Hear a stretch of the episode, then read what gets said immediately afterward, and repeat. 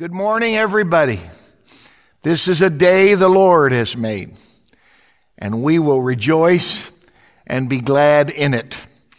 And it is an honor and a privilege to be able to come to you today. And I am so grateful for the wonderful team of people that make it possible for me to be able to address you. I am very, very, very grateful for Tyrone Reed and hours and hours that he is spending to make this presentation palatable and understandable. And so I want to give him special recognition. And I want to give special recognition to Aaron Hagman, serving our country in Alaska. Aaron, you watch this thing faithfully, and we all want you to know that we love you and we're proud of you. And uh, we look forward to seeing you again. I'm reading to you today from Joshua chapter 7 and verse 7. And Joshua said, Alas, O Lord God, wherefore hast thou at all brought this people over Jordan to deliver us into the hand of the Amorites to destroy us?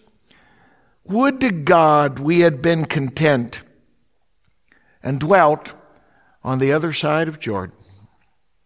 So, my subject for you to consider today, wherever you may find yourself, will simply be entitled Alas or Alleluia.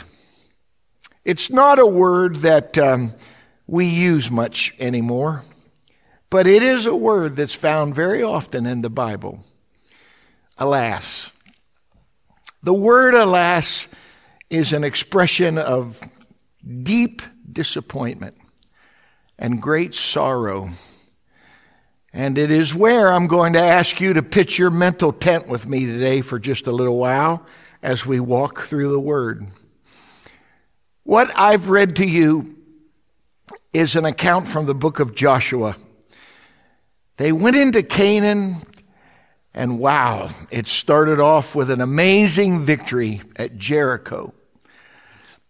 But right after Jericho, Israel was routed by a group of people from a place called Ai. It was a humiliating defeat. And in response to this defeat, Joshua fell on his face and began to cry and complain and said, Alas, O Lord, why, why in the world did you bring us here? And now we're going to be destroyed. He, he's, this is such a depressing verse. He said, basically, I wish we had been content to stay on the other side of Jordan.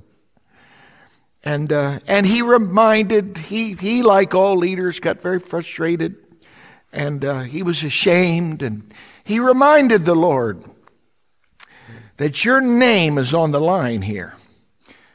And the heathen are going to joke about you. And before he could get any further in, I guess it wasn't his prayer, it was really a, a, complaint, is what it was. This is what the Lord said in verse number 10. He said, Get up. Get up and quit lying on your face and feeling sorry for yourself. And God very quickly informed him Listen, fella, the problem's not me. The problem is these people you are leading. I told them not to take anything out of Jericho. Jericho was my tithe. Jericho was the tenth that belonged unto me. But someone took something that they weren't supposed to take. Now, when you go to the book of Numbers, it of course numbers the people and uh, it says there were 603,550 men over the age of 20 that were capable of going to war. We don't know how many men there were under the age of 20. There's no mention of how many women there were. And of course, the tribe uh, um, uh, that, that the priest came from was never numbered. So it is very possible you're dealing with two million people. I don't know how long it would take to go tribe by tribe, family by family, but finally they uh, ferreted out a man by the name of Achan. It wasn't what Achan did in the tabernacle that got him in trouble. It's, it's what he did in his tent. And uh, it's, a, it's a pitiful picture of a group of people and their leader defeated by uh, pagans. And uh, if we're not careful, we can come to a place of defeat and shame. Joel talked about it one time in Joel 2 and 17. He said, Where is their God? Well, let me explain something first of all. The answer to that question is never going to be found in crying or blaming all of our problems on the fact that we crossed Jordan. I wish I had time to go into detail with you about what it really means to cross Jordan. But the truth is, is that God led those people into Canaan, and that wasn't the problem. Joshua's response, I, man, I wish we'd been content on the other side and not even being involved in this. It's a horrible way to look at things.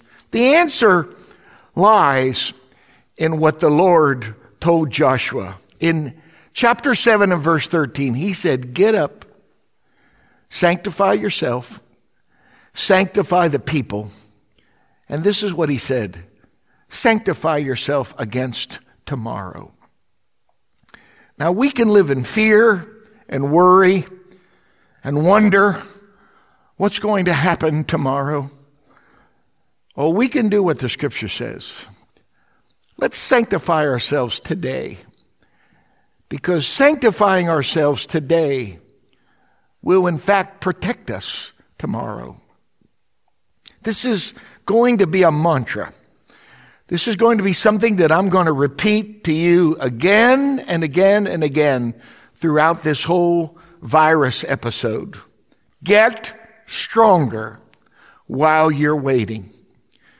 Quit waiting on whenever we can get back together at 39 400 Dequindre. The church service can no longer be your salvation.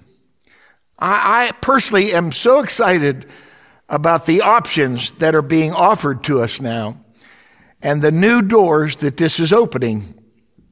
And uh, I, I am very excited and have a lot of expectation for the people who call this place home that when we do get together finally, you're going to be stronger than the last time I saw you.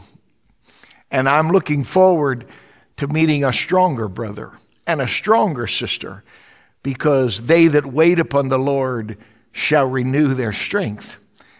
And uh, here's, here's another alas. It's in 1 Kings 13 and 30. And he laid his carcass in his own grave, and they mourned over him, saying, Alas, my brother. Israel had a wicked king named Jeroboam. He is so wicked, in fact, that he's not even mentioned in the lineage of kings recorded in the book of Matthew. For some time now, I, I've wanted to go through the word and uh, talk about the unnamed ones. I won't do it today. It's like that woman with the mite. We don't know what her name was. This is another story about someone that we don't know their name. The Lord sends an unnamed prophet to the king. And he says, Now, when you get there, I want you to correct this king. And I don't want you to accept any hospitality in Bethel. And I want you to go there. I want you to correct that king. And I want you to come back home immediately. And he did that. He rebuked that king.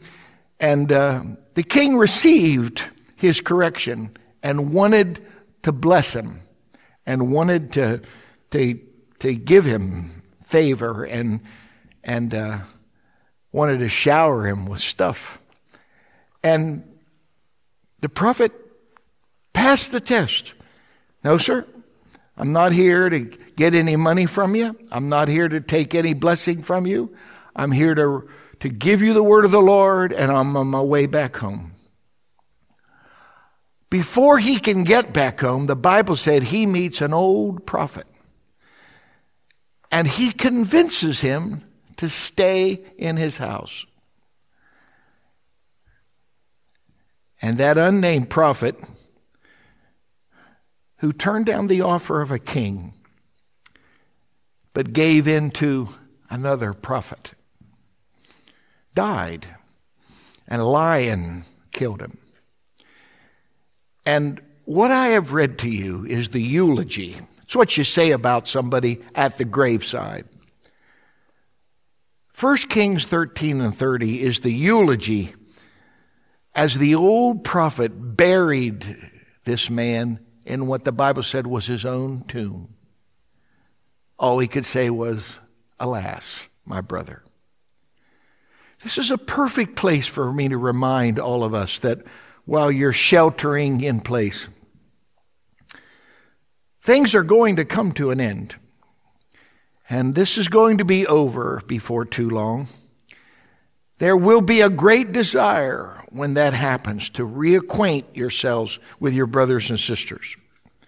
Now, the world, when they get together, they usually uh, drink. We, we call it fellowship. we eat. And uh, I have said for years that there's very little good conversation after 10 o'clock at night. When you do come together, when this is over, don't stay so long at someone's house that you run out of good things to talk about and your brain quits working and your mouth keeps talking. Here's what amazes me. This man was on the, the cusp of stardom. He is about to become quite possibly one of the greatest prophets of the Old Testament. Instead, he dies nameless, buried in somebody else's grave, and the only word that could be spoken over him was, alas. Ladies and gentlemen, the conviction that many people have felt in church have been lost during a, a dinner after church. This revival hit the rocks, and the king reverted back to his old ways because the prophet was seduced not by a pagan heathen king, but by another Pentecostal. Nothing destroys the work of the Lord more than the fall of the righteous. Nothing destroys the work of the Lord more than what comes out of our mouth. Life and death are in the power of our tongue. God is working through this episode. And I have pledged myself along with you to the Lord that the harvest will happen if the preacher and the people are disciplined enough to say no. The third alas is found in 2 Kings 6 and 5. But as one was felling a beam, the axe head fell into the water, and he cried and said, Alas, master, for it was borrowed. Second Kings is the account uh, of a prophet by the name of Elisha who has what I guess I would call an Old Testament Bible school for preachers. And these either preachers in training, uh, they, they were cutting down trees to make beams, quite possibly to make a dorm for their new Bible school. And to the horror of one, as he swung his axe, he had that unique feeling of that axe not developing momentum, but actually getting lighter through the arc. And it ended not with that satisfying crush of that metal cutting through that tree, but rather with a whack and the subsequent bounce of a hickory handle off of a stubborn tree. And he looked up in time to see the head of that axe skipping across the lake and settling quickly into murky water. And he screams to his prophet, Alas, master! It was borrowed. Now, there are many applications about these verses that you could make, but one is very obvious to me when it simply says, it was borrowed. I, I was a country boy, hillbilly kid in West Virginia. I, I've done enough chopping in my time to know that the only part of the axe that really does the work is the head. For years, if you've been around me at all, you've heard me pray a prayer. It's not a prayer that I've ever heard anybody else pray. It is my personal prayer that I, that I recount and repeat many, many times. And it simply goes like this. Lord, I'm a common man. I have no power of my own. The only power I have is leased or borrowed from you. And when I read this story, it immediately reminds me again we can't do this by ourselves. That wonderful scripture in Zechariah 4 and 6 says, Not by might or not by our might, not by our power, but by your spirit. That how, that's how some. Listen, listen to the last words of Mark. Mark 16 and 20. And they went forth and preached everywhere, the Lord working with them and confirming the word with signs following. Amen. It's one thing to work for the Lord, but it's a totally different thing to work with Him. And I learned a long time ago you can get so busy working for God that you can actually lose touch with the God that you claim to be working for. Listen, ladies and gentlemen, there are people who walk with God, and then there are people who walk with people that walk with God. Abraham walked with God. Lot walked with Abraham.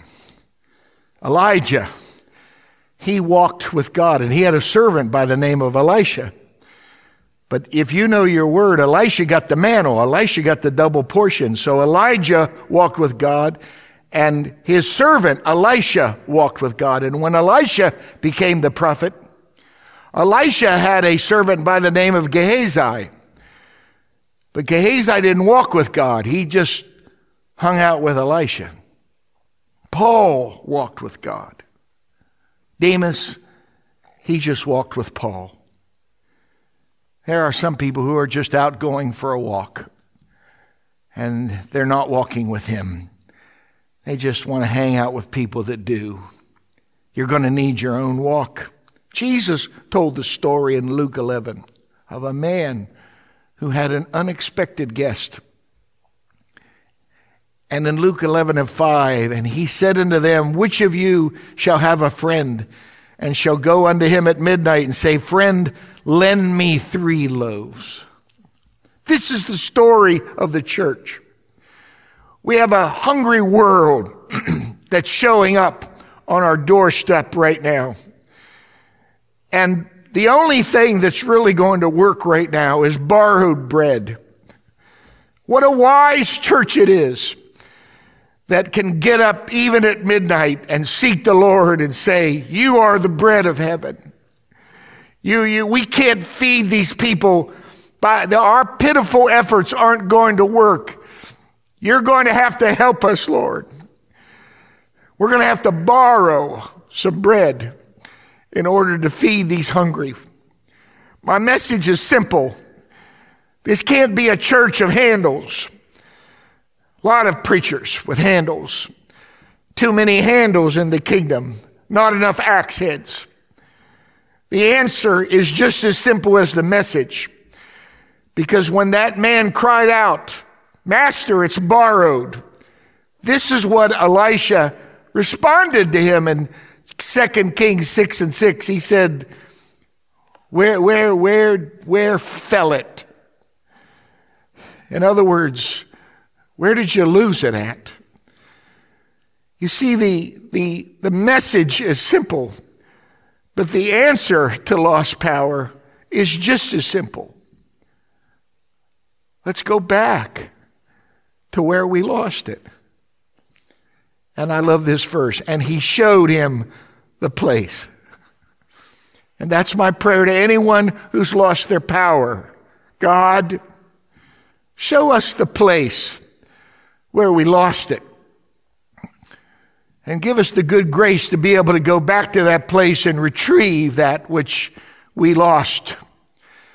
Thank God the young man had enough sense to stop when he realized it was gone. How foolish it is to try to cut down a forest with a handle. And how foolish it is to try and have a harvest without conviction and without the power of God. And as horrible as this may sound to some that are listening to me right now, I say thank God for stopping our lives to give us time to find whatever it is we may have lost. There's a scripture that said you, you lost your first love. And of course, John was talking about the Lord, but it could be something else to you. Maybe your first love was your spouse. This is a time when you can renew your love for each other. My wife and I have been planning meals together, cooking together. I've heard about many of you going on walks together. And dare I even say it, how about talking? Have you ever heard of that? Recently, Renee and I prayed together and did a prayer meeting together. The response online stunned us with how many people saw it and how many people shared it with other people. Is it possible that you can come out of this episode more in love with your spouse than when you went into it? How about making memories with your children? How about let's have a puzzle revival? What's wrong with the family getting together and doing a puzzle? Don't just keep scurrying back into your cave with your book or your iPad or your laptop and if anything, growing further apart from the people than when you actually started this thing. I wonder how many babies are going to be born in December, nine months from now. I wonder how many babies, trust me, we're going to have more babies born on Christmas Day this year than ever before. And I wonder if the divorce rate will reflect it as well. While you're together, find your first love. It amazed me to read immediately after the episode of the restored axe head. Elisha finds himself, as we are, quarantined in a city with, of course, Gehazi. And the servant got up on the walls and looked around the city and saw all the enemy and this is what he said in 2 Kings 6 and 15. And when the servant of the man of God was risen early and gone forth, behold, a host compassed the city with horses and chariots. And his servant said unto him, Alas, my master, what are we going to do? Does that sound familiar right now? What are we going to do? That's the question that's got the world frozen right now. Well, this was the answer that the prophet gave Gehazi. Fear not, for they that be with us are more than they that be with them. And Elisha prayed and said, Lord, I pray thee, open his eyes that he may see. And the Lord opened the eyes of the young man and he saw and behold, the mountain was full of horses and chariots of fire round about Elisha. Gehazi all he saw was enemies everywhere. But Elisha, all he saw was angels everywhere. Read Ephesians chapter 6. We're up against the unseen power that controls the world and spiritual agents from the very headquarters of evil. Teddy Roosevelt had a dog that fought all the time, but it always lost. And when Teddy was talking about it, he said, He's a great fighter. He's just a poor judge of dogs.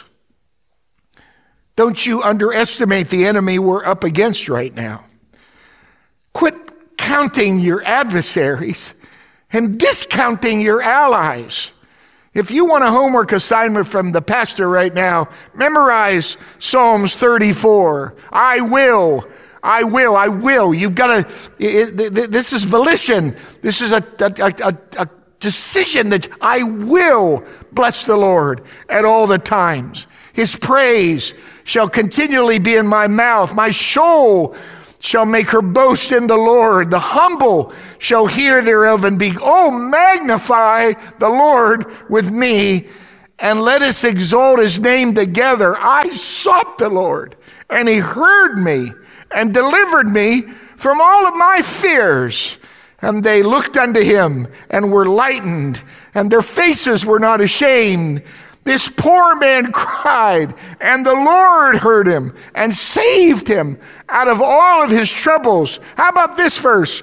The angel of the Lord encampeth around them that fear him and delivereth them. Oh, taste and see that the Lord is good, and blessed is the man that trusteth in him. Oh, fear the Lord, ye his saints, for there is no want to them that fear him. We are not just surrounded. Angels, ladies and gentlemen, that's what it says. Fear of the Lord is the beginning of wisdom. The Bible said if we have fear of him, don't fear corona, don't fear, fear the Lord. Fear the Lord. Angels will camp around you. The Bible says that the saints of the ages, it said, wherefore seeing we are compassed about with such a great cloud of witnesses. Lay aside every weight and run with patience the race. You see, this event is not new. Years ago, Paul listed his enemies. He said, What about tribulation, distress, persecution, famine, nakedness, peril, sword? You'd think that'd be enough. But he goes on and says, I am persuaded that neither death, nor life, nor angels, nor principalities, nor powers, nor things present, nor things to come, nor height, nor depth. And when he couldn't think of anything else, he added this, nor any other creature is going to be able to separate me from the love of God. Are, are we going to keep groaning about our adversaries, or are we going to glory about our allies? Replace alas with hallelujah. Read Revelation. Babylon is destroyed and gone in chapter 18. 18 and 10. Alas, alas, that great city Babylon, for in one hour thy judgment is come. Now go to the very next chapter and listen what it says in chapter 19 and verse 1. After these things, I heard a great voice of much people saying, Hallelujah! Salvation and glory and honor and power unto the Lord our God. Here's verse 3. Again, this multitude said, Hallelujah. Here's verse 4. The four and twenty elders fell down, worshiped the one that was on the throne, saying, Hallelujah. Here's verse 6. And I heard as it were a voice of a great multitude, the voice of many waters, the voice of mighty thundering, saying, Hallelujah. The Lord omnipotent reigneth.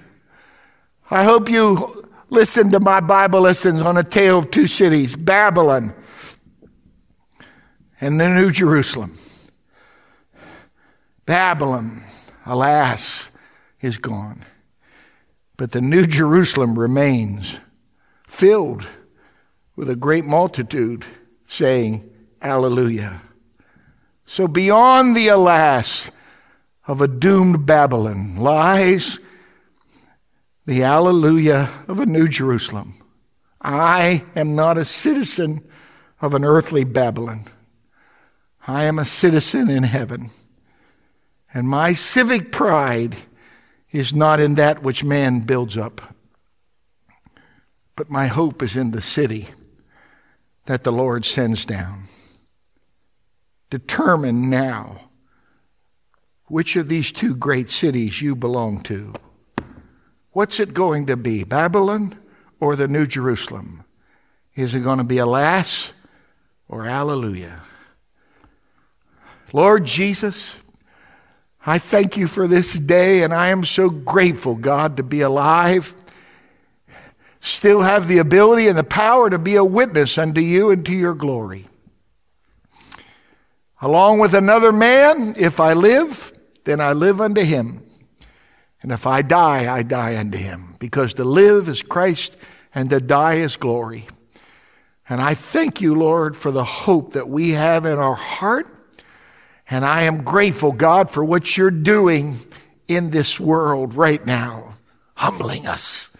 Nothing, nothing prepares a people for a harvest and a revival like humility. You resist the proud, but you give grace to the humble. And right now, Lord, this world is being offered an amazing offer of grace. And we're going to receive it. And we're going to worship in advance to the harvest that you're going to allow and permit us to have on the other side of this because we make a covenant with one another and with you. We're going to get stronger while we're waiting. And our alasses of fear are going to be replaced with our alleluias of faith. In Jesus' name we pray and call it done. Amen. God bless every one of you. And we'll be together soon. God bless you.